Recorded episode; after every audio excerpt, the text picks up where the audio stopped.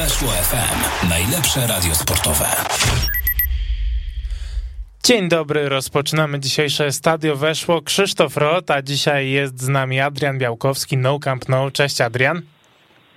Cześć Krzysiek, cześć wszystkim.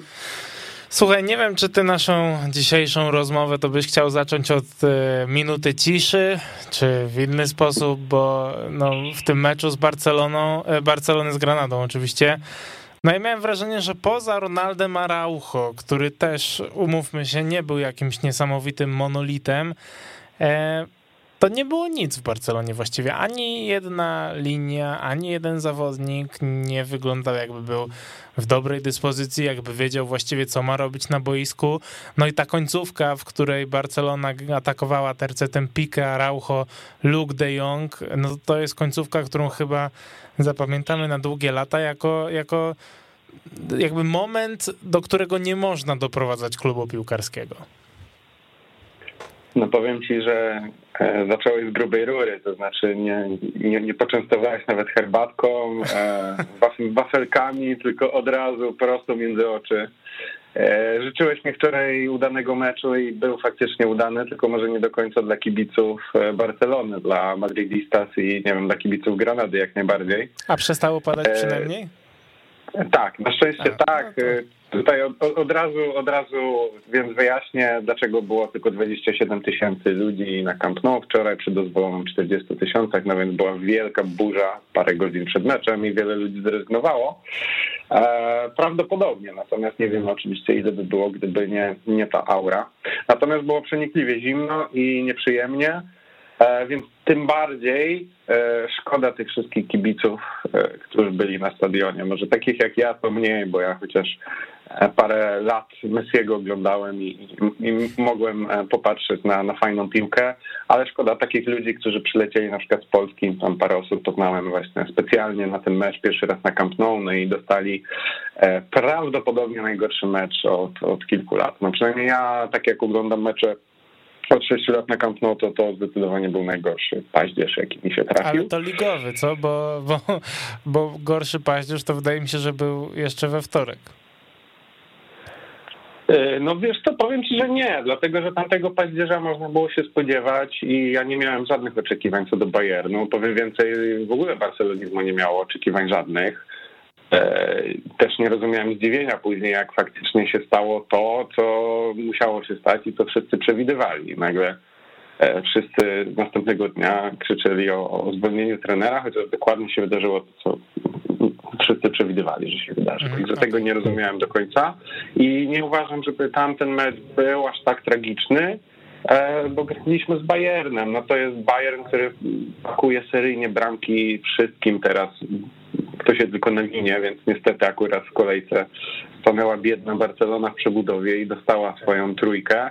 E, no mecz oczywiście dramatycznie zły, ale to, co się wydarzyło wczoraj z Granadą, no to nie można tego w żaden sposób logicznie wyjaśnić tak naprawdę. E, jeżeli mówimy o Barcelonie, to ostatnia rzecz, z jaką kojarzysz ten klub, to jest e, E, masowe wrzucanie piłki w pole karne. Mhm. E, chyba mieliśmy 54 wrzutki, jeżeli dobrze tak pamiętam. Serginio Dest wrzucił chyba piłkę 16 razy w pole karne, z czego udało mu się to zrobić sensownie raz. I to był cały plan na ten mecz. Cały. Nie było nic innego. To był plan A, B i C jednocześnie i, i, i nawet nie, nie, nie próbowano właściwie czegoś innego, tylko jakieś tam pojedyncze rajdy Memphisa powiedzmy e, gdzieś w, trakcie wrzucania piłki w pole karne to był cały plan Ronalda Kumana na, na granadę, która jeszcze w lidze nie wygrała. Także mhm. e, surrealistyczne e, uczucie, muszę szczerze powiedzieć. No i w czterech kolejkach strzeliła tylko dwa gole ta Granada, a grała między innymi z Rayo Vallecano, więc to też nie, nie jest tak, że, że grała z jakimiś największymi potęgami. Od, od jeżeli dobrze pamiętam, dostali trójkę. Tak, 3-0 chyba dostali, tak. więc no więc właśnie, więc to y, dużo mówi o, o, poziomie tego wczorajszego meczu. Natomiast trzeba oczywiście obiektywnie powiedzieć, że sędzia sobie absolutnie z tym meczem nie poradził i Granada strzeliła szybko gola i od drugiej minuty praktycznie grała na czas, nie próbując nawet grać piłkę. Szczególnie ich bramkarz no, przeginał przy każdym wznowieniu. Każde wznowienie trwało po 20-30 sekund. Wystarczyło, żeby sędzia dał mu żółtą kartkę i to by się skończyło. I to byłoby um, oczywiście z jakością dla całego widowiska, natomiast to się nie wydarzyło. I też jakoś bardzo wiele nie zostało doliczone, bo po 4 minuty w pierwszej i drugiej połowie, także chociażby ostatnio Atletico doliczono ile tam było, 7-8 minut, 10 było, tak, faktycznie, no więc e, i to tak niczego, bo ja tam ten mecz oglądałem. Tak, no, naprawdę no właśnie, 13, no, ja tam, tam jeszcze w pierwszej połowie. I tam się nic takiego nie, nie wydarzało w tamtym meczu, więc nie rozumiem, dlaczego tutaj było 4, kiedy mm, połowa Granady y, się turlała po boisku. Mhm. E, no ale oczywiście to nie może tłumaczyć takiego występu jak wczoraj Barcelona. Tak, w ogóle, w ogóle z tym doliczonym czasem, no to musimy też no to jest temat, mam wrażenie, że tam w ogóle osobną audycję, bo oczywiście tam potem przytaczano, że, że była interwencja waru, że E, że leżał, e, już nie pamiętam nawet kto, że opatrywano Felipe, że generalnie można było doliczyć nawet więcej w tym meczu Atletico, natomiast no ja mam wrażenie, że okej, okay, jeżeli doliczamy w taki sposób i jesteśmy tak aptekarscy wręcz, no to w każdym meczu jesteśmy aptekarscy, a nie, że wczoraj na początku to w ogóle on doliczył przecież 4 minuty z tego co kojarzę, potem dopiero zmienił, zmienił na 6. Ja też uważam, że no okej, okay, to, to tracenie czasu jest w przypadku słabszych drużyn, które mają wynik, taką praktyką dość popularną, ale wczoraj naprawdę to było, to było dość ewidentne i też mnie dziwiło, że sędzia nie reagował, no ale tak jak mówisz, no Mimo to jest wszystko... ich prawo, które, z którego skorzystali, bo sędzia nie reagował. Tak, tak, Natomiast, tak dokładnie tak. No, żeby y, tracić, y, żeby grać na czas drugiej minuty y, meczu, no to powiem szczerze, nie pamiętam, żebym widział takie kuriozum. To prawda, no i mimo wszystko, mimo wszystko, mówmy się, Barcelona też mimo tego powinno być w stanie z Granadą sobie poradzić. No i właśnie, mamy tutaj wiele wątków w tej naszej dzisiejszej rozmowie. Ja bym chyba zaczął mimo wszystko od tego Ronalda Kumana, bo wydaje mi się, że on jest w ogóle architektem tego, co się w tym momencie dzieje z Barceloną. I właśnie, jeżeli zaczynamy od Ronalda Kumana, to ja nie wiem tak naprawdę od czego zacząć. Czy zacząć od tego, e, w jaki sposób on odchodzi od stylu Barcelony, w jaki sposób on się pogardliwie wypowiada, mówiąc na konferencji, że no, jak, jak, jakimi zawodnikami ja mam grać, co mam grać, czy mam grać e, tiki-taki, on to nazwał. Tiki-taki. Czy, czy, ma grać mhm. tiki-taki ten Ronald Kuman, więc pytanie do ciebie, Adrian, czy, czy Kuman ma grać tiki-taki, czy jednak wrzucać piłkę 56 razy w meczu? Zdecydowanie wrzucać, Camp Nou wytrzymał. To też jak, na, na, jak w Czarnobylu. Myślę, że im więcej wrzutek, tym, e, tym większe prawdopodobieństwo zdobycia gola. E, no nie, no to jest, e, to jest żenada. Powiem szczerze, to jest żenada. Cała moja cierpliwość wyparowała do tego człowieka, tak jak go wspierałem na tyle, na ile można było przez prawie już półtora roku i chciałem, żeby kontynuował ten projekt, bo były pozytywy, szczególnie w tamtym roku. E, tak teraz absolutnie z meczu na mecz dosłownie ten cały projekt się sypie i, nie ma żadnego pomysłu. I to, jak on się zachowuje na konferencjach, pokazuje, że on nie ma żadnego pomysłu i on sam nie wie, co ma grać. I oczywiście w stylu Kumana, e, w taki arogancki, e, bufoniasty sposób, zrzuca winę na wszystkich, tylko nie na siebie. On nigdy nie jest winny, on e, zawsze ma problemy, on zawsze ma, nie wiem, kontuzję, on zawsze ma za młodych zawodników, za starych zawodników, teraz nie ma zawodników do tiki-taki. No okej, okay, e, nie wiem. E, Bez indywidualnej tego, jakości to też się pojawiło. Tak, oczywiście. No z tego co kojarzę, to niejaki Sergio Busquets był całkiem istotnym na przykład elementem E, tych drużyn i Guardioli i Enrique, tak, żeby daleko nie szukać, czy tam powiedzmy Piqué. No nie pamiętam, żeby u Guardioli Piqué wchodził na dziewiątkę mm, w 80 minucie meczu i e, żeby ładować na niego wrzutki. E, także może jednak można mimo wszystko tak zagrać jak Klub Bruges z PSG czy Young Boys z Manchester United i można E, grać całkiem fajną, ciekawą piłkę kombinacyjną. E, no tylko, że ta drużyna wygląda jak zbieranina ludzi, która mm, znalazła się na boisku 5 e, minut przed meczem i, i trener WF-ista rzucił im piłkę i grajcie. Tak to wygląda i to nie wygląda już takie jest pierwszy raz, kiedy, kiedy Barcelona nie ma absolutnie żadnego pomysłu na grę. To już się zdarzało wiele razy, natomiast były też mecze dobre. Natomiast teraz ja mam wrażenie, że już tych meczów dobrych, no, żeby daleko nie szukać, to w tym sezonie to mieliśmy jeden i to był pierwszy mecz 4-1 z Realem Sociedad. E, I, I na tym się skończyło. My się oczywiście bardzo e, tym meczem zachwyciliśmy, mm, no ale to się okazało, że to jest fałszywy prorok i, i to jest tylko jeden mecz i teraz po prostu jest e, coraz gorzej. I oczywiście możemy mówić o tym, że, że kadra, że kontuzje, natomiast to nie jest, to ja, ja nawet nie powiem, że to nie jest styl Barcelony, bo to nie wiem właściwie, nie znam drugiego klubu, który wychodziłby E, na boisko z takim nastawieniem, że będziemy ładować wszystko do skrzydła na 20-latka e, Serginio Desta albo do skrzydła na Alejandro Balde, który ma 17 bądź 18 lat i oni będą rzucać piłkę w pole karne. E, naprawdę. Mhm. Ciężko mi w ogóle jakoś sensownie to wytłumaczyć. Obawiam się, że Kuman po prostu już E, sam chcę, żeby go zwolniono, bo naprawdę e, już zaczynam wierzyć w takie teorie spiskowe, bo, bo, bo to jest jawny sabotaż, co on robi. Mhm, tak, ja, ja takie mecze pamiętam za za najgorszych czasów za Zinedina Zidana, jak też się przebąkiwało o zwolnieniu Francuza, to właśnie tak wyglądała gra Realu Madryt, ale w Barcelonie faktycznie niezależnie od tego, jakby jak zła była sytuacja, a bywała zła sytuacja w Barcelonie na przestrzeni tych ostatnich lat, no to nie pamiętam też, też takiego, takiego sposobu, sposobu grania. E, słuchaj, ostatnio Kuman e, powiedział właśnie w wywiadzie dla chyba holenderskiej telewizji, to chyba była telewizja, że dzięki niemu e, choć no znów, to moim zdaniem było złe tłumaczenie. Chodziło generalnie o to, że on stawia na młodych, dzięki którym ten klub ma e, przyszłość. Więc ja cię chcę zapytać, czy jeżeli potem Holender wychodzi na konferencję prasową i mówi, e, spójrzcie na listę powołanych, jak my mamy grać, jak mamy wygrywać, czy mamy grać tiki-taki, bo ci zawodnicy nie mają e, indywidualnej jakości, czy to jest budowanie młodych zawodników? Czy taki Gavi, jeżeli sobie spojrzy na tę wypowiedź e, trenera, nie wiem, Yusuf Demir sobie spojrzy na taką wypowiedź, e, to czy on się czuje spokojny, czy on się czuje pewny siebie przed następnym meczem, czy jednak będzie grał bardzo, bardzo asekuracyjnie?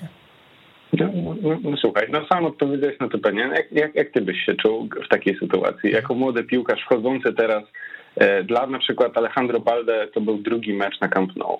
E, zadebiutował e, z Bayernem, tak? Więc to jest młody chłopak, który dopiero jest świeżo za masy, nogi mu się trzęsą i, i po czym e, zresztą on wcale źle nie zagrał, po prostu z kontuzją, E, gdzieś tam około 40 minuty i potem e, na, na konferencji prasowej e, słyszę takie coś. To mhm. przecież to jest, to jest jakieś rozdwojenie jaźni tego człowieka. Mówię tutaj o kumanie. No albo się chwalisz tym, że wprowadzasz młodych, więc trzeba ich wtedy pompować, przynajmniej do mediów i chwalić, albo mówić, że no, z młodzieżą się nic nie wygra, bo to nie Arsenal. No, Arsen Wenger próbował, nie udało mu się nigdy, więc zdecyduj się a on zależnie od tego, co mu akurat w danym meczu pasuje, taką sobie narrację dopasowuje do tego wszystkiego. Poza tym to też nie chodzi o, o jakość, e, o ilość, tylko o jakość tego wprowadzania, bo jeżeli e, on wprowadzi dwóch zawodników, ale zrobi to faktycznie dobrze, e, to będzie mu to pamiętane. Tak jak na przykład do tej pory pamiętamy, że na przykład Andresa Iniesta wprowadził Louis van Hal, mimo tego, że trenerem był praktycznie tak samo beznadziejnym jak Kuman swojego czasu, ale to mu się pamięta, tak? Więc e, ma to w CV do tej pory. No, e, czy, czy Kuman któregoś z tych zawodników e, stworzył? Nie wiem e, ale się domyślam. Natomiast jestem pewien, że na pewno kilku odpalił. Oczywiście o Rikim już nie będziemy rozmawiać, bo, bo to już jest temat wyświechtany na wszystkie e, sposoby. No ale na przykład odpalił Aleksa Kojado, z Barcy B, który był kapitanem Barcy B i momentalnie, okej, okay, to jest trzecia liga, e, ale momentalnie, momentami na, na tle tej trzeciej ligi on wyglądał, wyglądał tam jak e, Lionel Messi w najlepszych latach. Mhm. Także na pewno to jest chłopak, który mógł dostać szansę, e, tym bardziej, że dostawał ją w tamtym sezonie chociażby Francisco Tincao, który nie pokazał na Camp absolutnie nic, i zasłynął tym, że żaden inny napastnik w historii FC Barcelony 120-letniej nie czekał tak długo na swojego pierwszego gola. tym się wsławił i z tego go zapamiętamy, po czym poszedł na wypożyczenie do Anglii. Więc taki zawodnik zasługiwał na kilkadziesiąt meczów, a y, Alex Kojado, kapitan Barcy B ze szkółki z La Masi, nie. I no wiemy, jaka jest teraz sytuacja, że w ogóle nie jest zarejestrowany, nie wiadomo, co się z nim w ogóle będzie działo, no ale to już jest inna sprawa. Więc e, naprawdę nie wiem, e, nie wiem e, do czego z tym wszystkim Kuman zmierza i, i, obawiam się, że on też sam nie wie po prostu. Mhm, tak, w ogóle tak, jeśli drodzy słuchacze nie śledziliście ostatnio sytuacji Alexa Kojado, to tak tylko przypominając, że on, wydaje mi się, że to nastąpiło po tym, jak odszedł Leo Messi, to on anulował swoje wypożyczenie, które miało właśnie nastąpić do, klub, do Club tak. Bridge, z nadzieją, że będzie pełnił jakąkolwiek rolę, no a nie został zarejestrowany ani tu, ani w Barcelonie B i generalnie teraz chyba się z nim rozwiązuje kontrakt, prawda? No, no teraz, y, no bo nagle Kumanowi nagle spodobał się Yusuf Demir, austriacki Messi ściągnięty tego lata, który zagrał dwa czy trzy dobre mecze w presezonie i faktycznie wygląda bardzo dobrze. Ja byłem na tych meczach. Faktycznie chłopak ma papiery na graniu, no na razie tego nie pokazuje w seniorskiej piłce. Może, e, może po prostu jeszcze e, nerwy, psychika nie ta, ale na pewno umie grać. No z tym, że e, tu masz chłopaka z Lamassi, który jest kapitanem. No i teraz pomyślmy sobie, co muszą czuć inni wychowankowie, którzy są w kolejce do grania, patrząc na sytuację E, na przykład Kojado, mhm. tak, który nawet nie dostał szansy. Ja nie mówię, żeby on grał regularnie i dostawał 30, 45 minut, 60 minut. To byłoby super, ale on go nawet nie sprawdził. On go od razu odpalił, twierdził, że nie. I będziemy grali teraz chociażby, nie wiem, Filipe Coutinho, który no, wrócił do składu i właściwie nic nie zmieniło. Gra dokładnie to samo, co grał zawsze, czyli spowalnia akcję, ścina do środka, i, i, i strzela w obrońców albo obok bram. I, I, to jest właściwie wszystko, co prowadzi do naszej gry. Mhm. Przejdźmy sobie, przejdźmy sobie, słuchaj, do no, przyszłości Kumana, no bo E, hmm, trzeba szybko wprowadzić e, w temat. Jeżeli dzisiaj Barcelona by zwolniła Ronalda Kumana, to e, wydaje mi się, że płaci Holendrowi 12 milionów i tylko od jego dobrej woli zależy, czy, czy on się zgodzi jakoś te płatności rozłożyć w czasie. Na przykład nie sądzę, żeby się na to zgodził, będąc pożegnanym, no ale to, to jego decyzja. Natomiast właśnie, jeżeli Ronalda Kumana się zwolni, na, informowały hiszpańskie, katalońskie media, że decyzja w tej sprawie jest już podjęta, E, no to jaka jest jakby, jaki może być jego następca? Jordi Cruyff e, z tego, co e, widziałem, powiedział, że nie przejmie tej drużyny. Gerard Romero, dziennikarz były już RAC 1, mam wrażenie, że on sobie po prostu odpalił transfer Markta i wpisał wolnych trenerów.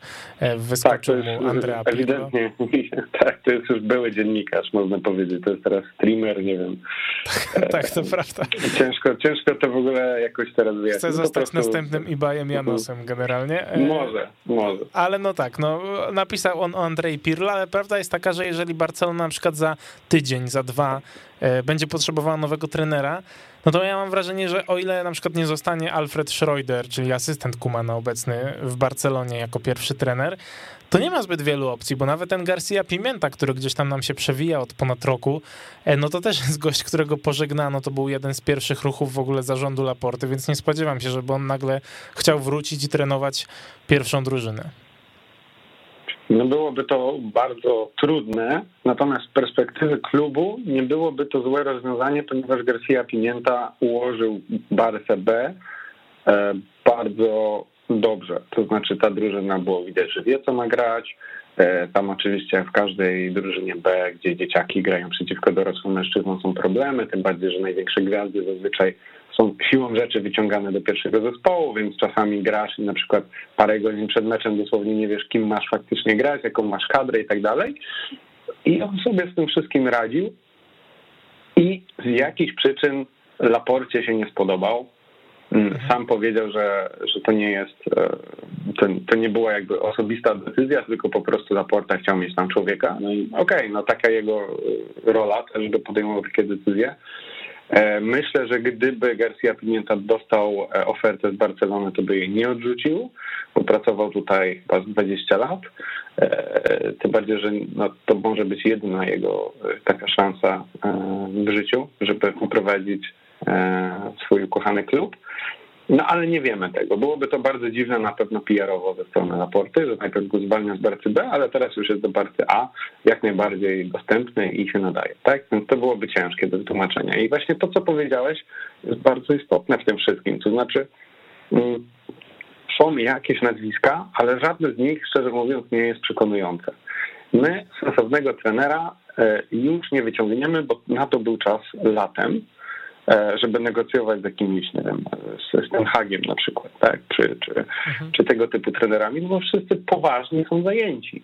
Wszyscy poważni trenują swoje drużyny i przygotowują się do następnych meczów ligowych, pucharowych, a oni będą teraz E, skakać w ten e, cyrk na kółkach, żeby nie użyć innego słowa, w Barcelonie w środku sezonu, bez żadnego e, okresu przygotowawczego. No wiemy, jak to się skończyło z Kike Setienem, który został wywieziony na taczkach praktycznie po, po 8-2 i też wpadł w połowie sezonu i nie miał w ogóle czasu na to, żeby swoje idee tam w jakikolwiek sposób wpoić, jeżeli je miał, bo to też nie wiemy, czy, czy faktycznie tam jakieś były. E, więc żaden poważny, sensowny trener, o ile nie jest teraz na bezrobociu, się za to po prostu nie weźmie, moim zdaniem. E, a też wydaje mi się, że Laporta nie będzie chciał kogoś tylko na, na okres przejściowy, żeby dograł mu na przykład sezon, bo to równie dobrze może, zrobić Kuman, tak? Powiedz, można mu powiedzieć, słuchaj, no musisz grać, nie wiem, młodymi, trudno, no będziemy na czwartym miejscu, będziemy na szóstym miejscu, nieważne, ale masz grać młodymi tyle. I Kuman to zrobi oczywiście e, i, i, i dogra ten sezon. Może po drodze coś zaskoczy. Pewnie nie, ale no w tamtym sezonie udało nam się kilkanaście meczów z rzędu rozegrać bardzo fajnych i naprawdę to nieźle wyglądało. E, no a teraz na razie nie ma żadnych nadziei na to, tak mi się wydaje. E, mówi się oczywiście o, o Czawim, no to jest temat, który właściwie jak nie wiadomo co wrzucić na rozkładówkę e, w dzienniku, no to wystarczy wrzucić nazwisko Czawiego i już są kliki, no bo wszyscy są zainteresowani, dlatego że wiedzą, że Czawi kiedyś przyjdzie do Barcelony, no to jest mhm. praktycznie pewne. No, A ale czy to nie byłaby taka wiadomość właśnie dająca, no nie tyle nawet nowy impuls, no bo nie oszukujmy się, Barcelona tutaj nie wygra e, raczej tytułu mistrzowskiego czy Ligi Mistrzów, ale czy to nie, nie byłby nie taki wygra. impuls na zasadzie trochę też Zidana wracającego do Realu Madryt? Wiesz, no ja w ogóle jakbym miał wybierać, szczerze mówiąc, to dla mnie cały czas numerem jeden, jeden jest właśnie Czawi. To znaczy można mnie krytykować, że romantyzuję krucizmu i te idee właśnie e, tiki-taki, e, nie tej kuman bolowej, tylko tej prawdziwej, e, no ale tak jak Guardiola był generałem u Cruyffa na boisku, no tak Czali był generałem na boisku u Guardioli. I to jest człowiek, który piłką żyje, piłką oddycha, ja nie wyobrażam sobie, żeby on miał być słabym trenerem. Jeżeli może nie będzie wybitnym, no to, no to trudno, może tam czegoś zabraknie, ale nie wyobrażam sobie, szczerze mówiąc, żeby miał być gorszy niż Ronald Koeman. No nie widzę takiego scenariusza. E, tylko, że Charlie no albo jest e, na tyle interesowny, żeby chciał po prostu przyjść jednak jak będzie już normalny projekt, oczywiście interesowny mówię w cudzysłowie, czyli chciałby wejść do normalnego klubu, gdzie na przykład będzie miał jakieś pieniądze na transfery, prawda? Czego na razie w Barcelonie raczej nie ma. No albo, albo po prostu może Laporcie też nie pasować, bo był łączony w kampanii z Wiktorem Fontem, czyli z jego e, kontrkandydatem do objęcia fotela prezesa. No, e, ciężko powiedzieć. Być może ma jakieś osobiste e, też e, zobowiązania związane z Katarem, bo przecież są Mistrzostwa Świata w Katarze, które się zbliżają, więc naprawdę ciężko powiedzieć. Natomiast uważam, że gdyby powiedzieć prawie mu, słuchaj, masz kontrakt na trzy lata i po prostu to ogarnij, e, wydaje mi się, że on to zrobi. Wydaje mi się, że Garcia Pimienta też to zrobi. Natomiast jak już mówimy właśnie o takich ludziach jak Jordi Cruyff, no to ja już zaczynam się bać, szczerze mówiąc. Mam nadzieję, że właśnie to Laporcie nie przyjdzie w końcu do głowy, no bo to nie jest człowiek, który trenował jakąkolwiek sensowną drużynę i był wielkim piłkarzem, więc właściwie my nie wiemy tak naprawdę, jakim on jest trenerem, bo w CV nie ma nic. No to mhm. ciężko mi być podekscytowanym. No być może wypali, być może przejmie ideę jego e, ojca świętej pamięci i je udoskonali, ale na to nie ma żadnej gwarancji. Ja raczej myślę, że raczej by się to nie zdarzyło. e, no bo już by trenował jakąś sensowną drużynę, a nie Ekwador czy, czy Ligę Chińską, tak jak ma. Tak, to prawda, no to, to, to jest trochę niezbyt pewna e, opcja mimo wszystko. Słuchaj, a, no bo mimo wszystko musimy czekać. No, ja myślę, że ten komunikat oficjalny się mm, się pojawi w najbliższym czasie. Pamiętajmy też, że Barcelona gra z drużynami takimi jak Cadiz czy Levante. No powiedzmy, że w normalnych warunkach powinno tutaj być 6 punktów czy 9, jeżeli, jeżeli liczymy razem z Granadą, ale ja się nie zdziwię, jeżeli Barcelona na przykład w tych dwóch pozostałych meczach zdobędzie, nie wiem, punkt czy, czy dwa. Nie byłoby to dla mnie niesamowitym zaskoczeniem. Więc może zostawmy już tego Kumana, bo myślę, że szerzej będziemy o tym rozmawiać, jeżeli Laporta się zdecyduje na zwolnienie Kumana, a myślę, że też warto zaznaczyć, że dzięki działaniom Laporty i Alemani, Alemaniego w tym oknie transferowym Barcelona po prostu jest w stanie sobie pozwolić na e, zapłacenie Kumanowi 12 milionów i, i pożegnanie go już dziś. Myślę, że e, gdyby został Messi, gdyby został Griezmann, gdyby nie poradzono sobie z niektórymi długami, to Barcelony by na to nie było stać. E, ja cię chciałem zapytać, czy widzisz jakieś pozytywne informacje? Czy dla ciebie pozytywną informacją jest na przykład właśnie Ronald Araujo? E, czy dla ciebie pozytywną informacją jest, e, nie wiem, Gavi, bo on też no, całkiem mi się podobał, choć mówmy się, że, że nie miał zbyt wiele na swoich barkach. No na pewno Ronald Araujo to jest gwiazda wczorajszego wieczoru. Z tych wszystkich wrzutek, które wykonano, chyba dziewięć poszło w jego kierunku i on pięć z nich wygrał. I miał oprócz tego gola także swoje sytuacje do zdobycia, zdobycia bramki, więc e, także w, obronie e, tam przestawiał ich tak jak chciał, tak jak chociażby ze wtorek Roberta Lewandowskiego, gdzie właściwie był jedynym sensownym punktem naszej obrony. E, nawet e, w pewnym momencie pod koniec meczu tam urwał się na prawej stronie niczym Daniel Alves w najlepszych latach i, i wyprzedził w sprincie obrońcę Granady.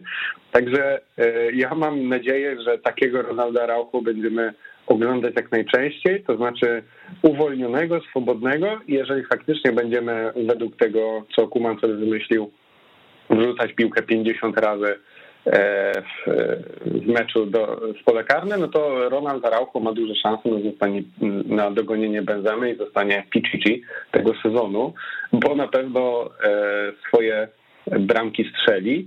Przeciwieństwie na przykład do nazwiska, którego nie poruszyliśmy jeszcze, czyli Luka de Jonga, którego jedynym zadaniem, jedyną właściwie zaletą, jaką znamy, jest to, że podobno umie grać z głowy, po czym dostał piłkę na czwartym metrze i udało mu się przestrzelić 4 metry nad bramką. A facet jest tak wolny i tak mało skoczny, tak mało zwrotny, że praktycznie do żadnych tych piłek nawet nie mógł dojść wcześniej. E, więc e, no. A jak już mm. doszedł praktycznie i miał tę piłkę na, na, na głowie, to strzelił z 4 metry nad bramką. Tak, tak, dokładnie. Więc e, co z. Mm, no, powiem ci, że zabiłeś mnie tym pytaniem, jakie pozytywy, bo, bo naprawdę patrzę teraz na ten skład, aż sobie odpaliłem wczoraj. No pewnie pozytywem będzie właśnie ten młody Baldo, o którym wspomniałem, ale to jest dzieciak, no to jest, to, to, to jest chłopak, który dopiero powinien wchodzić na spokojnie do zespołu, a nie może tutaj, on przecież nie wejdzie i nie zacznie grać na poziomie Jordiego Alby. No to jest absurd, żeby mhm. takie, e, takie rzeczy, e, takich rzeczy oczekiwać. Dla mnie największym pozytywem będzie, jeżeli w niedzielę zobaczymy w składzie Ansu Fatiego. E, na to liczymy wszyscy i, i gdyby Ansu wrócił, chyba Dembele też zaczął dzisiaj trenować, jeżeli się nie mylę, z grupą, no to to będą już jakieś opcje na skrzydła, bo, bo tak to, to, to widzę to naprawdę bardzo źle. I, I mimo wszystko podoba mi się Eric Garcia, który jest bardzo szeroko krytykowany, bo popełnia błędy. Natomiast jeżeli on ma je popełniać, a będzie je popełniał, no to niech to robi w takim sezonie, a nie w sezonie powiedzmy E, takim jak e, rok temu, że walczyliśmy o coś. Tak? No, w tym roku nie oszukujmy się, Barcelona nie będzie walczyć o mistrza.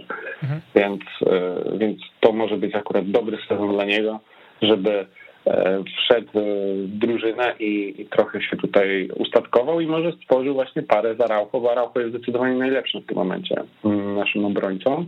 I podobała mi się jeszcze jedna akcja wczoraj. Nie wiem, czy to było widać E, z kamer telewizyjnych, ale, ale w pewnym momencie tam e, Araujo upadł w polu karnym i trzech chyba zawodników Granady nad nim stanęło, żeby, żeby coś tam do niego e, pokrzykiwać i Eric Garcia wystrzelił jak z procy, rozpędził się na kilkunastu metrach i, i po prostu wpadł w nich jak kula w kręgle.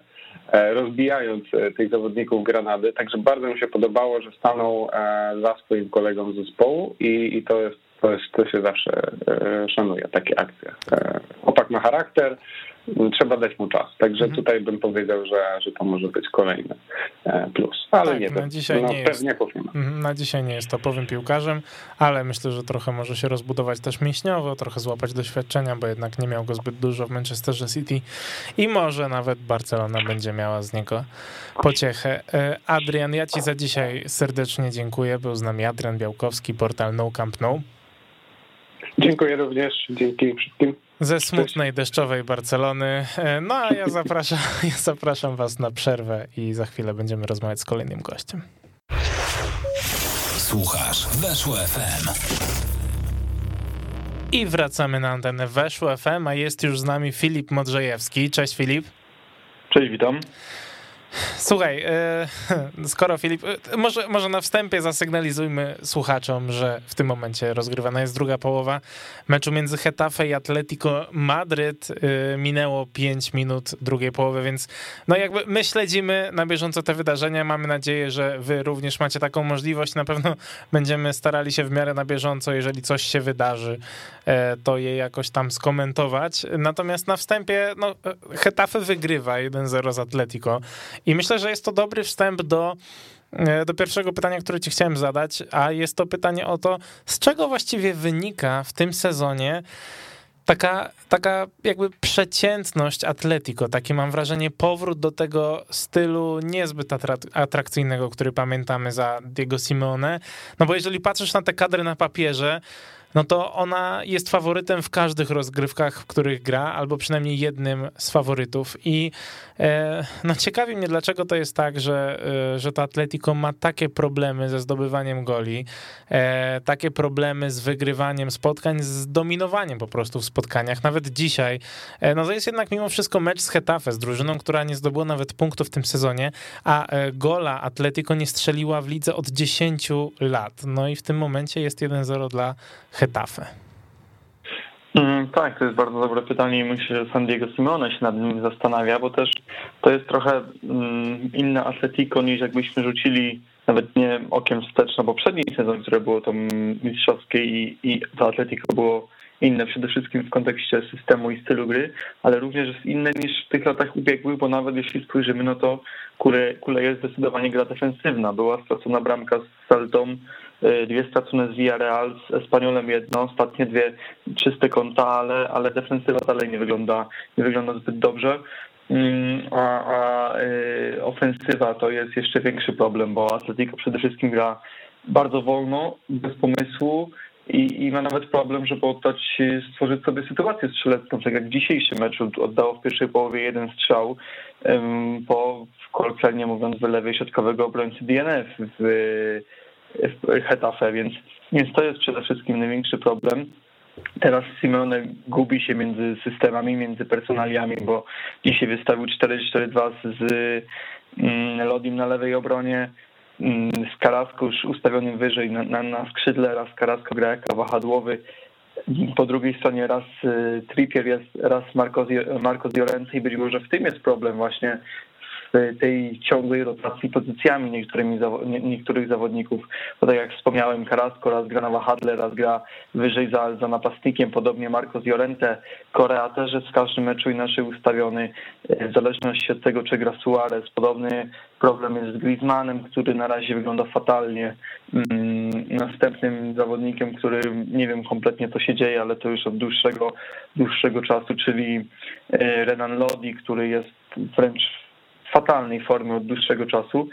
No i oczywiście Luis Suarez, który mm, fizycznie wygląda dramatycznie, chociażby te obrazki z ostatniego meczu z Bilbao, gdy mógł pędzić sam na sam na bramkę, oczywiście tam po 30 metrów do bramki i miał obrońcę obok siebie, ale mógł wejść z nim w pojedynek, to jednak wolał się wycofać i, i, i w ogóle nie ruszył sprintem w kierunku bramki, co już było dosyć symptomatyczne, że, że coś jest nie tak z zawodnikiem. Więc tak naprawdę jak weźmiemy zawodnika po zawodniku, to są spore problemy, oprócz może Janika Karasko, który był mm, architektem tej remontady ze Spaniolem, bo tak naprawdę to dzięki niemu mm, Atletico wróciło do gry. No i Toma Lemar, ale wiemy, że on doznał kontuzji, więc, y, więc go obecnie nie ma. Mhm. No właśnie, bo ja mimo tego, że słyszę też, co mówisz, to ja po prostu nie jestem w stanie tego wszystkiego zrozumieć, no bo jeżeli patrzysz sobie chociażby na ten skład na dzisiejszy mecz, no to masz, nie wiem, masz Marcosa Jorente, masz Luisa Suareza, masz Angela Correa, jest Antoine Griezmann, e, jest Kieran Trippier, Janik Carrasco, Oczywiście, personaliami, no to to przecież jest przepaść, zwłaszcza w kontekście Hetafe, które mm, pięciu kolejkach, jak powiedziałeś, jest y, bez punktów. Y, więc też to mi ciężko zrozumieć, tym bardziej, że mm, tym bardziej, że Atletico, tak jak mówiliśmy, zostało jeszcze wzmocnione Griezmannem, Depolem, Mateusem Kunią, a, a żaden, żaden ważny zawodnik y, mm, nie odszedł.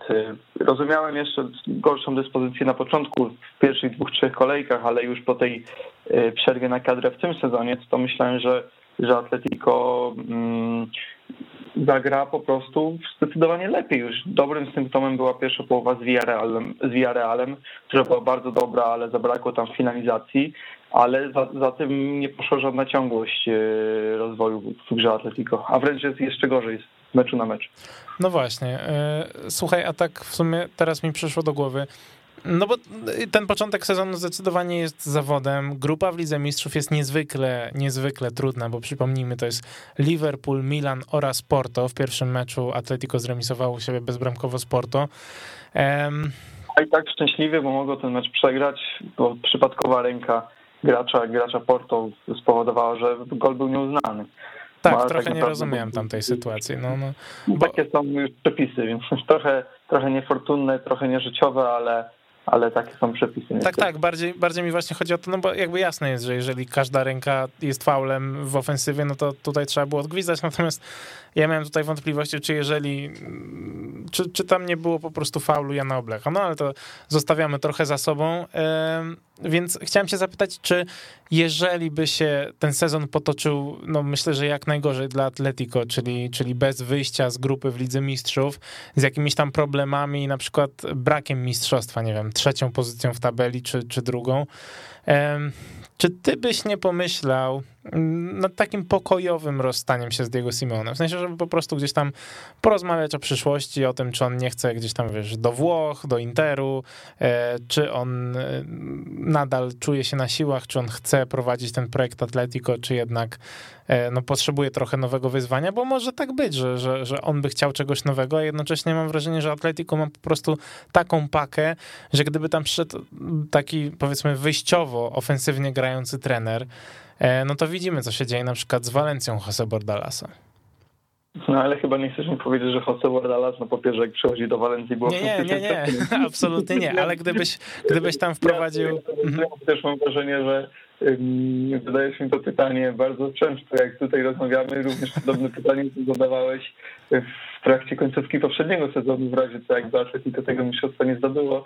Ja myślę, że zdecydowanie jeszcze jest za wcześnie na takie, na takie rozmowy, bo ja osobiście myślałem, że mm, Simeonem może odejść po zdobyciu mistrzostwa, tak w blasku chwały, a teraz mimo wszystko warto również wziąć pod uwagę, że niedawno przedłużył kontrakt z ekipą Rocky Blancos, więc wydaje mi się, że, że jest to w tym momencie um, raczej może nie niemożliwe, ale nie wyobrażam sobie tego w najbliższej przyszłości, tym bardziej, że jak powiedziałem, no, mamy dopiero wrzesień, zaraz październik, więc to dopiero mimo wszystko startuje, mimo że oczywiście jest, jest fal start, ale to nie jest sytuacja, powiedziałbym, Barcelony, gdzie od dłuższego czasu dzieje się źle i, i nie. ma żadnej, e, żadnej prognozy na przyszłość, że, żebyśmy mówili teraz tutaj o zmianie trenera nawet przyszłościowo w kontekście przyszł, przyszłego sezonu, bo, bo jak powiedziałem, jest na to zdecydowanie za wcześnie i Atletico nawet w poprzednim sezonie miało taki moment, oczywiście świetnie wystartowało z Granadą 6 do 1, ale potem pamiętasz, były takie dwa remisy z Łeską i, i z Villarreal i wtedy też się pojawiły pytania, że no miała być to ofensywne Atletico, było, było 6-1 z Granadą, ale potem dwa remisy bezbramkowe, teraz mamy podobnie, bo dwa, dwa, dwa remisy 0-0 z Atletikiem Bilbao i z FC Porto.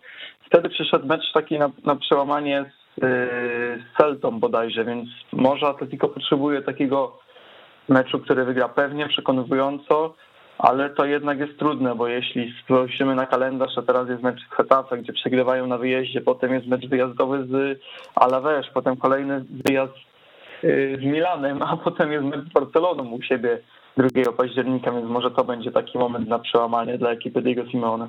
Mhm.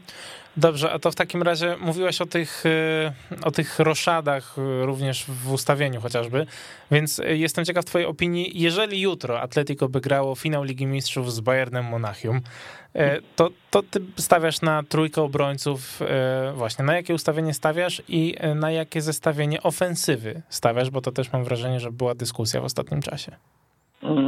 W tym momencie, biorąc pod uwagę formę zawodników, tak? No tak, ale zakładając też, że jakby wszyscy są zdrowi, a nie, że, że Felix teraz pauzuje, pauzuje na Nie, no, ale biorąc pod uwagę, że są zdrowi, ale też y, for, formę indywidualną mhm. poszczególnych zawodników. No przede wszystkim mamy wyszedł y, trójką środkowych obrońców z wahadłowymi Carrasco i, i Trippierem. W środku pola jednak postawiłbym na, y, no jak z Bayernem, to Koke de Pola i Jorente a z przodu Korei, że Felixa. No i wiadomo, że trójka obrońców yy, podstawowa, czyli Jimenez, Savic i Hermoso. O, czyli w ogóle, w ogóle zostawiasz na ławce Luisa Suareza i e, Antoana Griezmana. Tak, tak, bo jeden i drugi w tym momencie nie dysponuje żadnymi atutami tak naprawdę w grze zespołu, a wręcz y, bardzo często jest, jest hamulcowym jak w postaci jak Suarez. Mhm. Dobrze, to y, właśnie to są też dwa nazwiska, o których chciałem porozmawiać, bo z jednej strony masz Luisa Suareza.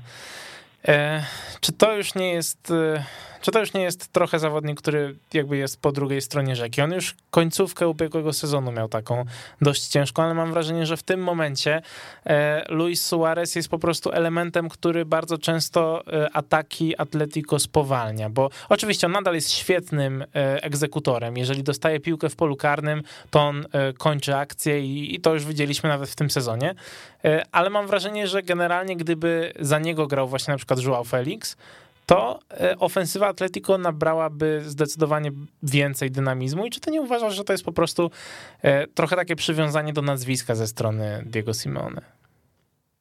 Na razie tak, zdecydowanie, chociaż już w poprzednim meczu Suarez usiadł na ławce, bo to nawet, o czym wspomniałem wcześniej, było symptomatyczne w ostatnich meczach, że jeśli weźmiesz nawet ostatnią kolejkę z Realem Valladolid, no to bramka na 2 do 1, to był sprint Suareza na połowie przeciwnika, Oczywiście rywal był daleko z tyłu, ale, ale ruszył w kierunku bramki i, i tę sytuację wykończył, a w meczu z y, Atletikiem Bilbao była sytuacja podobna i on w zasadzie pierwotnie ruszył, a potem mimo, że zawodnik y, y, gości był daleko od niego, to już zdecydował się na podanie, bo wiedział, że nie zdąży, nie zdąży dobyć tą piłką do bramki i oddać, i oddać strzał, więc to jest bardzo bardzo symptomatyczne, ale też musimy wziąć pod uwagę, że to jest to, o czym mówiłem też wcześniej, że Atletico nie ma drugiego nominalnego środkowego napastnika, chociaż też skoro przyszedł Mateusz Kunia, który miał być miał być taką postacią, bo on był alternatywą dla Racemira i Duszana Wlachowicza, no to nie rozumiem, dlaczego on nie dostanie więcej szans, tym bardziej, że jeszcze nie wyszedł w podstawowym składzie w żadnym z tych, z tych spotkań, a widać ewidentnie, że Suarez się męczy i Atletico z Suarezem się męczy. Tym bardziej, że jeszcze weźmiemy pod uwagę, że Urugwajczyk nie poleciał na spotkanie reprezentacji mm, w ostatnich tygodniach, więc powinien fizycznie wyglądać coraz lepiej, a tego progresu nie widzę. Mhm. A drugą postacią jest właśnie Antoine Griezmann. No ja miałem wielkie nadzieje, że, że wróci ten Griezmann z Atletico i też takie, umówmy się, takie były przewidywania, że wróci pod skrzydła swojego ulubionego trenera, do swojego, mam wrażenie też, ulubionego klubu e, i nagle znowu zacznie wykręcać double-double, a, a w lidze w Barcelonie mu ostatnie, ostatnio nie szło. No i to też jest zawód, bo ile on się tam udziela przy, przy grze kombinacyjnej i, i stara się przynajmniej pracować, to ja mam wrażenie, że Griezmann jest taki przygaśnięty, że to nie jest ten Griezmann, który odchodził do Barcelony taki energiczny, tylko to jest Griezmann, który ja go odbieram jako taką gwiazdę, która trochę już się poczuła do tego, żeby drużyna pracowała na niego, a nie on na drużynę. Tym bardziej, jak weźmiesz pod uwagę to, jak Griezmann zareagował chociażby w meczach reprezentacji po tym transferze. Przecież mecz z Finlandią był czołową postacią, zdobył dwie bramki, grał, grał naprawdę bardzo dobrze, więc myślałem, że jak wróci właśnie pełen tego entuzjazmu do gry, mm, to kolokwialnie mówiąc od razu odpali w tym Atletico, tym bardziej, że mm, ten styl gry w zasadzie też był w, tamtym momencie, podczas jego obecności pierwotnej w Atletico, był podporządkowany jego, jego osobie, jego charakterystyce, żeby wykrzesać z jego y, możliwości. A na razie wygląda, wygląda podobnie jak w Barcelonie. Wygląda po prostu jak ciało, które, które wrzuciłeś do, wydawało się, że naturalnego środowiska, a, a tego progresu nie ma. I to jest najbardziej zastanawiające, że tak jak powiedziałeś, on nawet ma bardzo znikomą liczbę kontaktów z piłką. Mhm. E, nie jest tak, że pojawia się w grze, nawet nie wiem, coś mu nie wychodzi, niecelne podanie, niecelne strzały, ale on tak naprawdę przychodzi obok meczu. Bardzo często są to występy kompletnie bez historii, bez, bez nawet y, liczb. Nie mam na myśli tutaj, nie wiem, wygranych pojedynków, driblingów, bo on sam mówił, że dribler, nie jest, ale nawet samych kontaktów z piłką, celnych podań. I to jest najbardziej zastanawiające, że mm, tak jak powiedzieliśmy, przechodzi obok meczu. Tak, no, no to, jest, to jest zdecydowanie, zdecydowanie martwiące. A to w takim razie, jaka jest twoja recepta na to, co się obecnie dzieje w Atletico, no bo ja mam nadzieję, że mimo wszystko będziemy widzieć, e, będziemy widzieć Atletico w tej formie z poprzedniego sezonu. Jak oglądałem Atletico w poprzednim sezonie, no to to była drużyna, którą długimi momentami naprawdę bardzo chciało się oglądać, szczególnie z Joao Felixem w formie.